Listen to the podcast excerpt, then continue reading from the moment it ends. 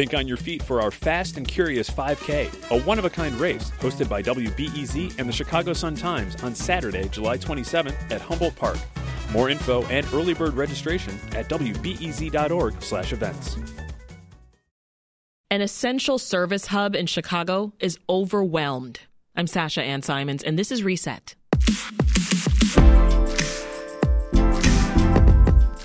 If you live in Chicago and need a pothole fix or need to file a non emergency police report, you call the 311 hotline. It's also a resource for getting connected to immediate shelter. The call center has received more than double the requests since before the pandemic. And now, with thousands of asylum seekers and a rise in street homelessness, the city's 311 helpline is struggling to keep up with the demand for shelter. To learn more, we are talking to WBEZ reporters Anna Savchenko and Amy Qin. Anna, you both started investigating the city's 311 helpline earlier this year. Why was this something that you wanted to take a closer look at? So in in March, I went to the Forest Park CTA station, um, and uh, a social service agency called the Night Ministry. They uh, set up shop there once a week, and they offer hot meals and medical medical care to unhoused people there.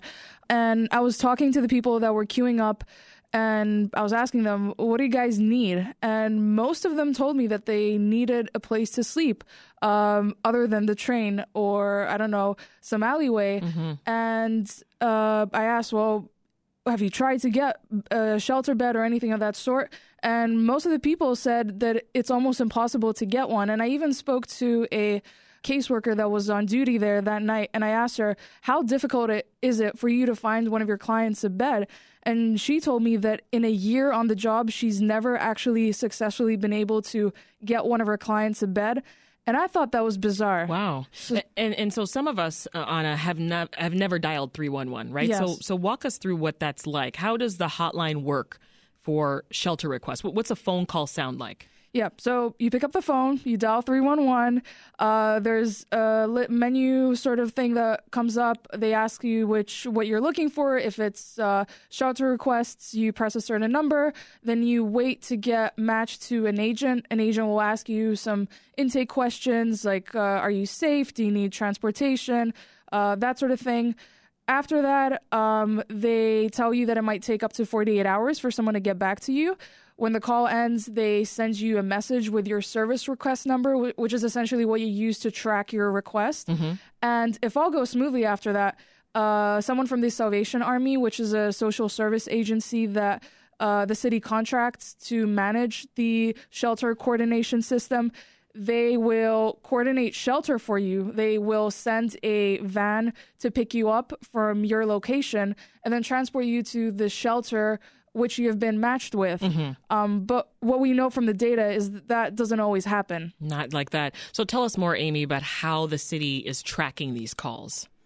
Yeah, so they have one kind of centralized database in Salesforce that, um, like Anna said, uses service request numbers to track calls, and it, they track all the information that they ask in the intake. Although, of course, some of that information we can't request because it's kind of uh, identifying information about a person. But they also track um, what happens to that call, theoretically, yeah. the outcome.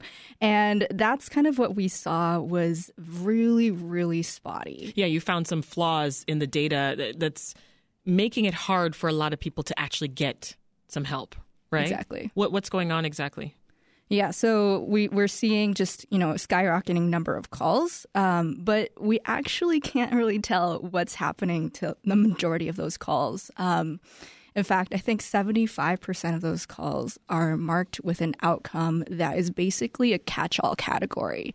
So, uh, the city and the Department of Family and Support Services, which is the uh, department that kind of oversees the system, they told us that these two categories, these two kind of catch all categories, could mean anything from someone actually getting placed in a bed for the night to a request getting canceled. It's a to it being a duplicate call to someone, um, you know, telling them that they're at an address but not actually being there, mm-hmm. or them just not having enough beds. So it could really mean a anything, which is kind of meaningless at this so point. So after the fact, there's no way to go back in and see, okay, John Smith called for a shelter and this is exactly what happened after John Smith called. Not to our knowledge and not based wow. on the data we saw. So, Anna, what happens to people who aren't able to get connected to immediate shelter? We don't know because these numbers are just so spotty. Um, they stay on the streets. They keep sleeping in alleyways. They keep sleeping on trains, and they rely on social service agencies like the Night Ministry or Haymarket, which do outreach, very specific outreach on the red and blue CTA lines. And, you know, they offer unhoused people medical care and, and hot meals and that sort of stuff. But we just know that there are so many people that are falling through the cracks of the system. And just for reference, we uh, asked uh, DFSS, the Department of Family and Support Services, if they are aware that they're missing uh, data on the outcomes of thousands of 311 calls. Yeah, what did they say? They did not acknowledge uh, whether they are aware that this data is missing or not. Um, they do. Say, they did say that they're working on evaluating how their system works, and they meet monthly with the Salvation Army to uh, sort of look over their metrics and, and their goals and whatnot. Um, but again, they did not acknowledge if they're aware that they're missing mm. all of this data. Wow. What did you find, Amy, about uh, requests that were successful? Like, how did those placements go? Yeah. Um, so what we were able to see from the data is kind of just this floor, the the minimum number of people that they've actually successfully placed. We don't know if there's actually more. But um, we know that calls have more than doubled in the last couple of years since 2019. And it seems like the number of people placed has kind of remained relatively flat and slightly declined. Do we know what percentage that is? I even hesitate in to relation say to the, the number percentage, of calls, um, but I, it, I would say it's kind of halved from what we were able to see. About half, uh, like about fifteen percent right now. Fifteen percent. Yeah, 15%. Oh, but that also is just kind of a fuzzy number because we actually don't know exactly how much, how many calls yeah. there are in, in total. So, Amy, you mentioned that the calls are skyrocketing. What's driving that?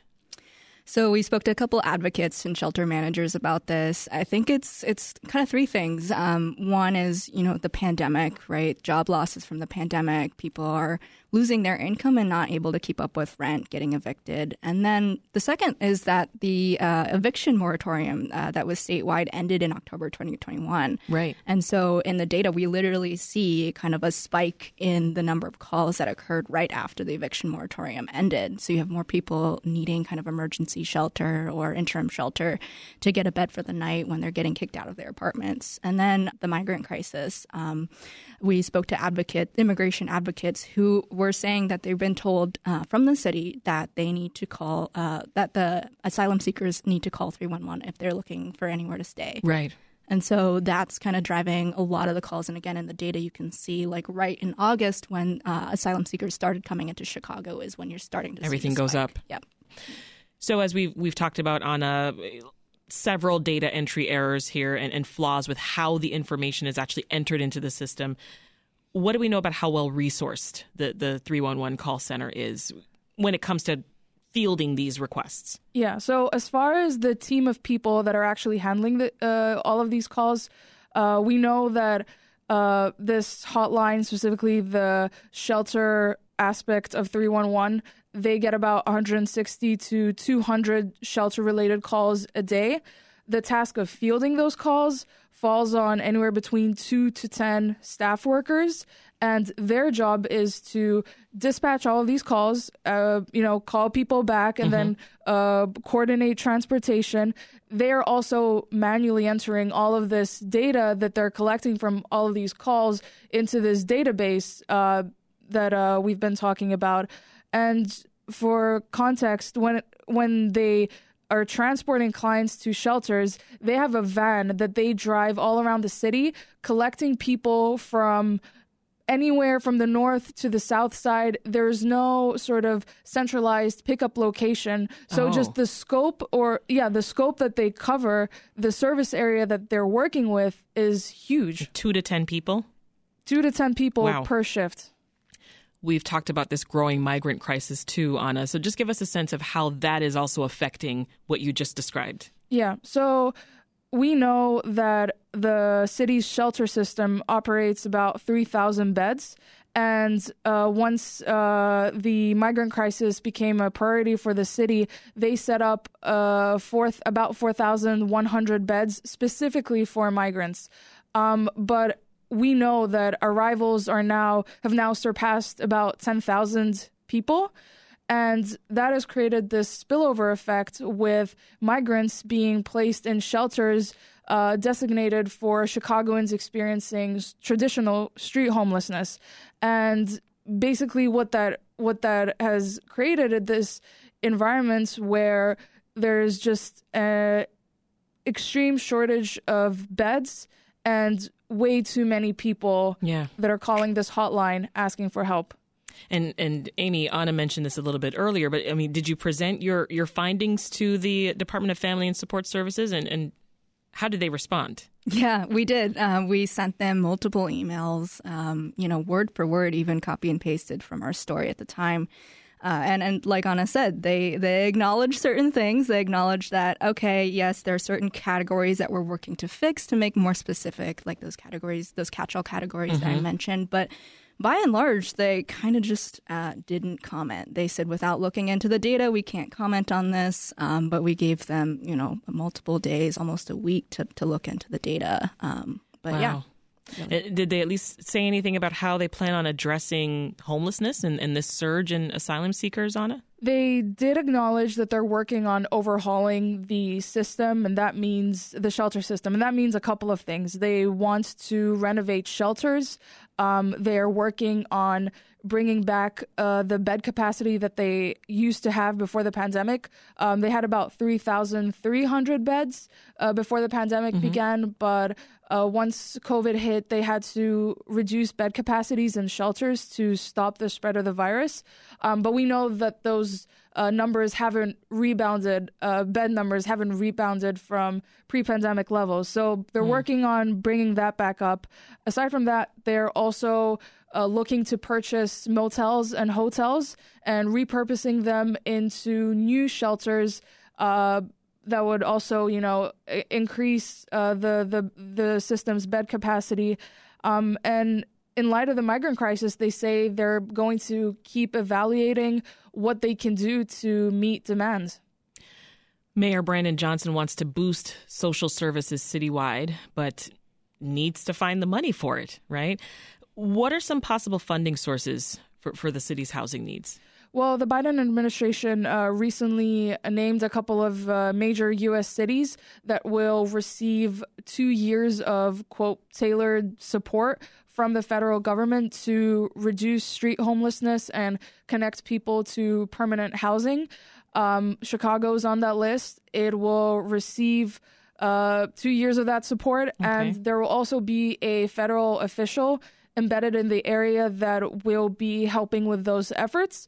Uh, we don't know what that what that's going to look like yet, um, but at least it's something that's on the horizon for the city. We've been talking with WBEZ's Anna Savchenko and Amy Qin. You can read their full story at wbez.org. Thank you both. Thank you, Sasha. Thank you.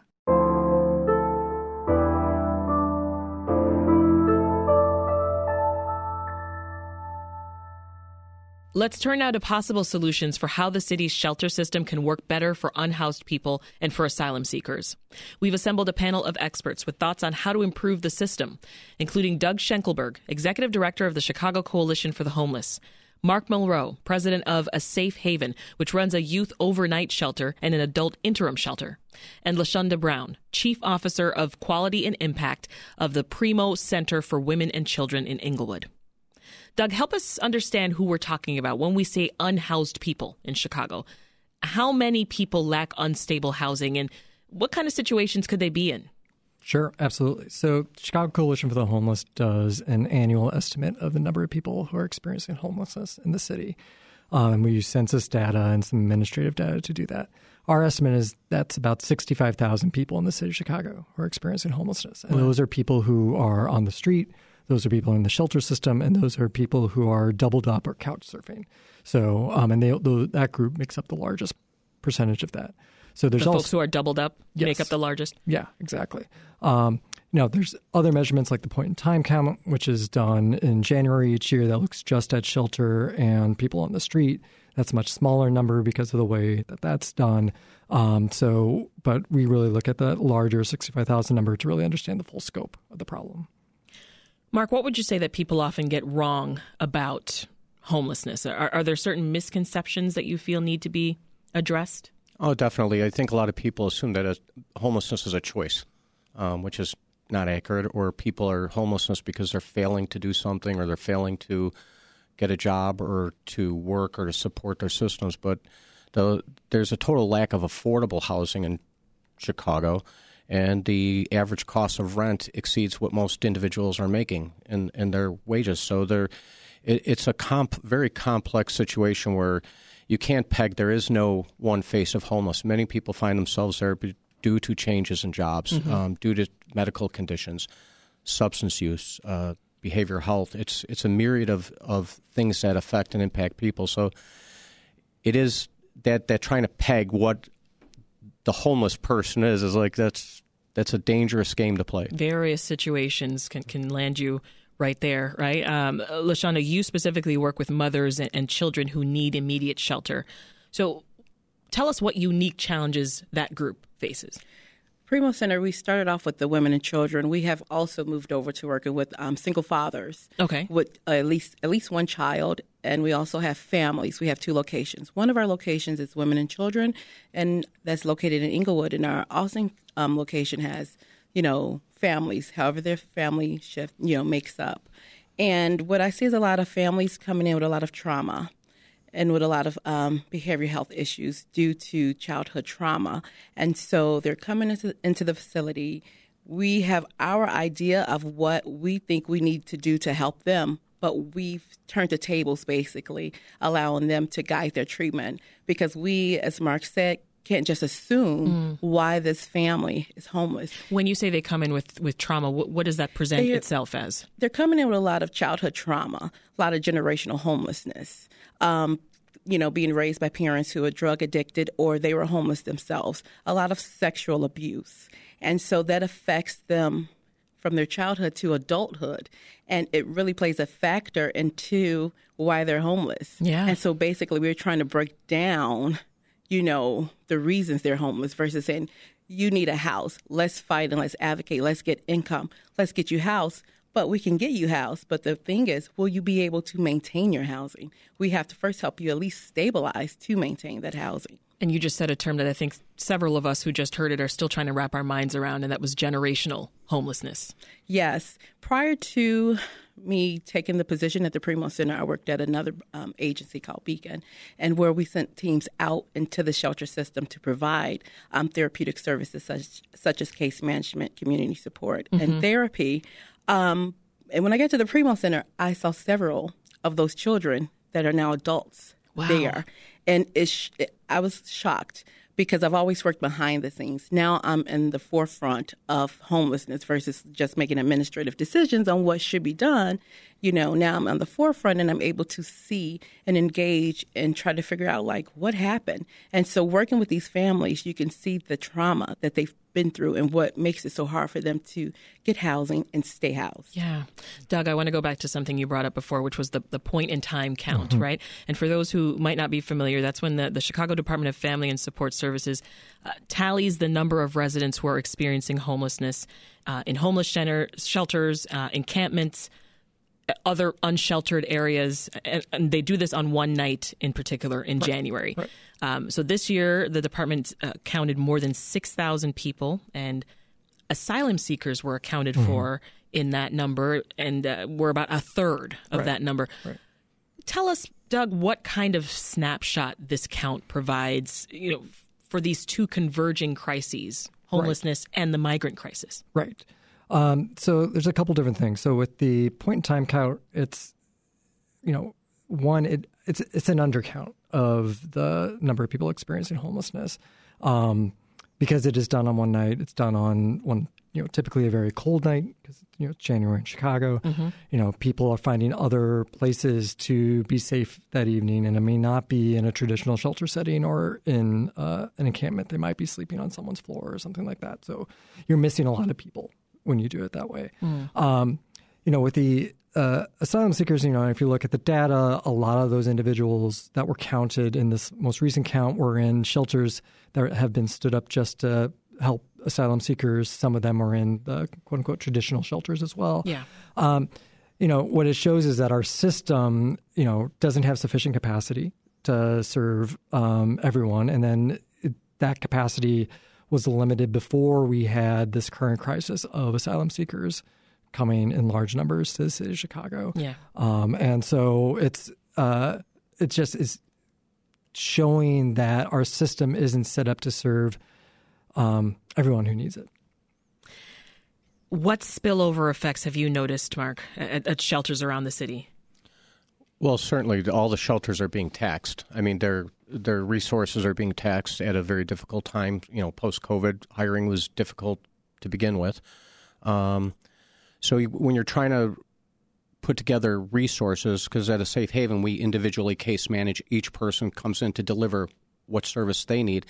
Now you have another population coming in who have specific needs, and the city or the federal government hasn't necessarily set up the pathway to get them those needs. Yeah. You know, for housing and for a job, you have to have you, you have to have your identification, paperwork. You have to have your um, permits, and the the system isn't set up to deliver those. So there, with a lot of them, are, what we're seeing is that they go to the cash economy. They try to get jobs um, at other places, and it- it's it's just a very it's a complex issue that um, I think one of the things that Doug brought up that we're not even addressing the total number we're trying to address. We have these f- numbers that are so underreported, and then when you're trying to set up systems to deliver the needs and you're underreporting the numbers, you're you're not going to have the resources that are necessary to meet that need.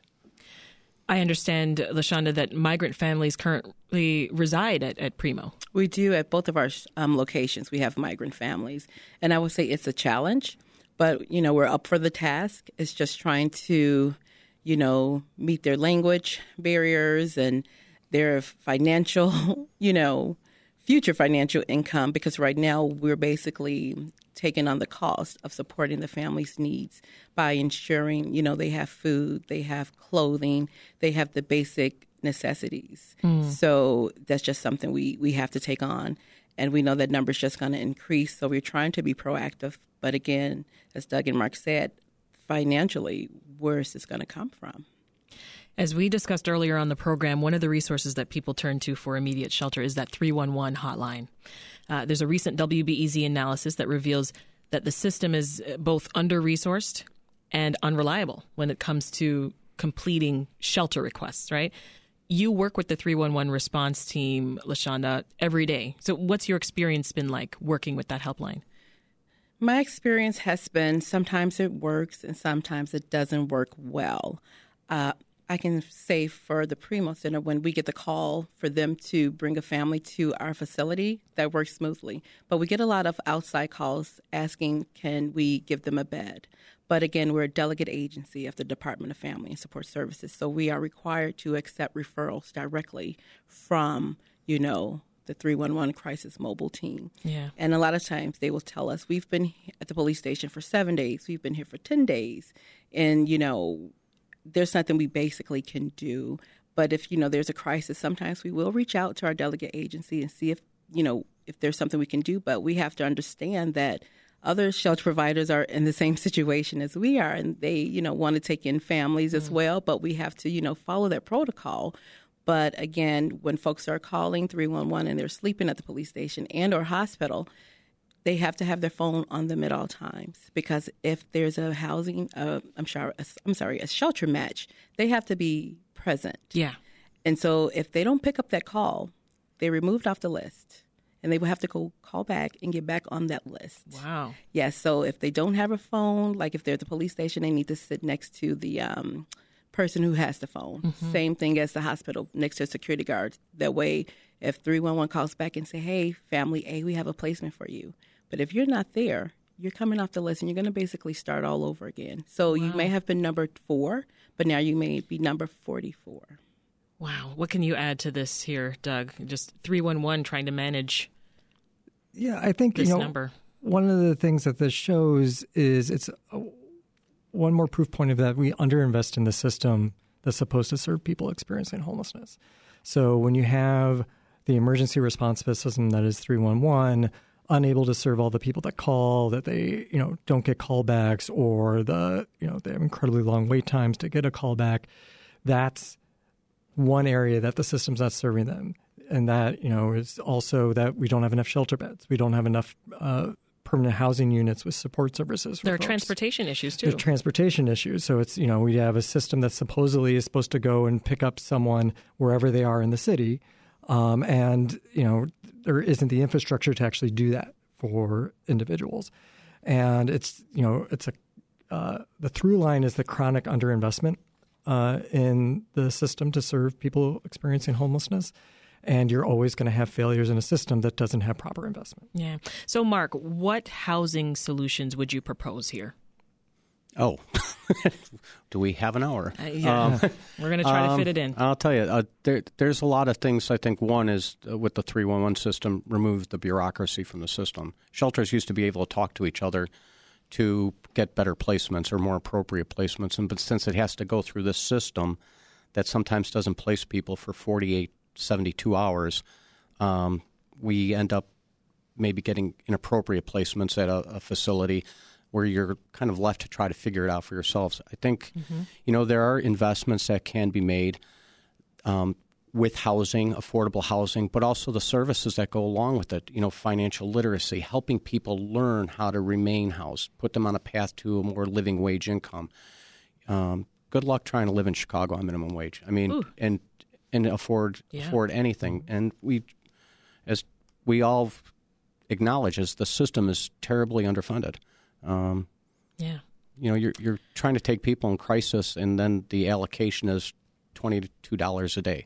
It's like you can't even live in Chicago for that. So it's, um, I think we all, you know, we, we would all love to see a bigger checkbook, but we'd also like to see a, a more managed system to provide the direct service to individuals, so you can move them from that system. Well, the city's working to overhaul its shelter system by buying hotels and motels and repurposing them into new shelter facilities. Now, it's still in its early stages, but what, what do you think of that kind of plan, Lashonda? Oh, well, I, I think that's very interesting because what will happen to those buildings once allegedly the families are placed into housing? We've invested all this money into those hotels just to serve a temporary purpose where we can probably look at other avenues, maybe expanding the current shelter systems we have by um, offering them more money to maybe expand their total number of beds and increase their case management um, staff, just so many other things. But I understand, you know, the predicament that the city is in. And I'm sure the commissioner, she's doing her best to make sure that everyone, you know, that we're compassionate, that we are providing services to Yeah. those folks that has already been in the system and those folks that are, you know, coming from the southern border as well. So I haven't really processed that yet. Um, again, due to my work within the shelter, and then Primo's foot at the table, you know, of Right. all these other, um, such as coordinated entry and you know, such as HMIS, just different avenues. We try to keep our foot. And you this, know, as I the said, is still in its early Yes, stages, right? You Yes. s- still have to wrap your mind Yes. around it. Uh, before we go, Doug, I mean, Chicago is expected to get support from the federal government for two years to reduce homelessness in the city. So, briefly tell us the specific resources that you want to see from that aid. Well, I think you know the those resources you know help expand existing systems. I would say that you know the what we need is a longer term strategy, and we need a longer term investment. You know, and, and as you know, we've been working on a campaign called Bring Chicago Home for several years now. Um, which is about creating a dedicated funding stream at scale to provide housing and services to people. Which it sounds like the mayor backs. yeah, so you know, as a candidate, Brandon Johnson was very supportive, and he's continued to be supportive since he's uh, entered office, which is very encouraging to us. And so I think we're on a, a, a solid path to getting this in place. And this is what we need as a city. We need to stop waiting for a crisis to happen and scrambling to figure out how we respond to that crisis, but rather have a long-term strategy with real investment that reduces the impact of a crisis when it hits. We've been talking with Doug Schenkelberg with the Chicago Coalition for the Homeless, LaShonda Brown with Primo Center for Women and Children in Englewood, and Mark Mulrow with A Safe Haven. Thank you all so much. Thank, you. Thank you. you. Thanks for having us.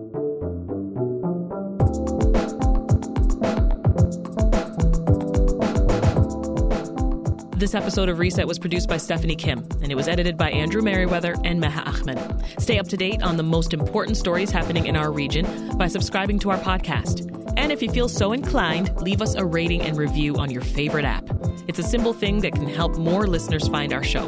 That'll do it for Reset. I'm Sasha Ann Simons. We'll talk to you tomorrow.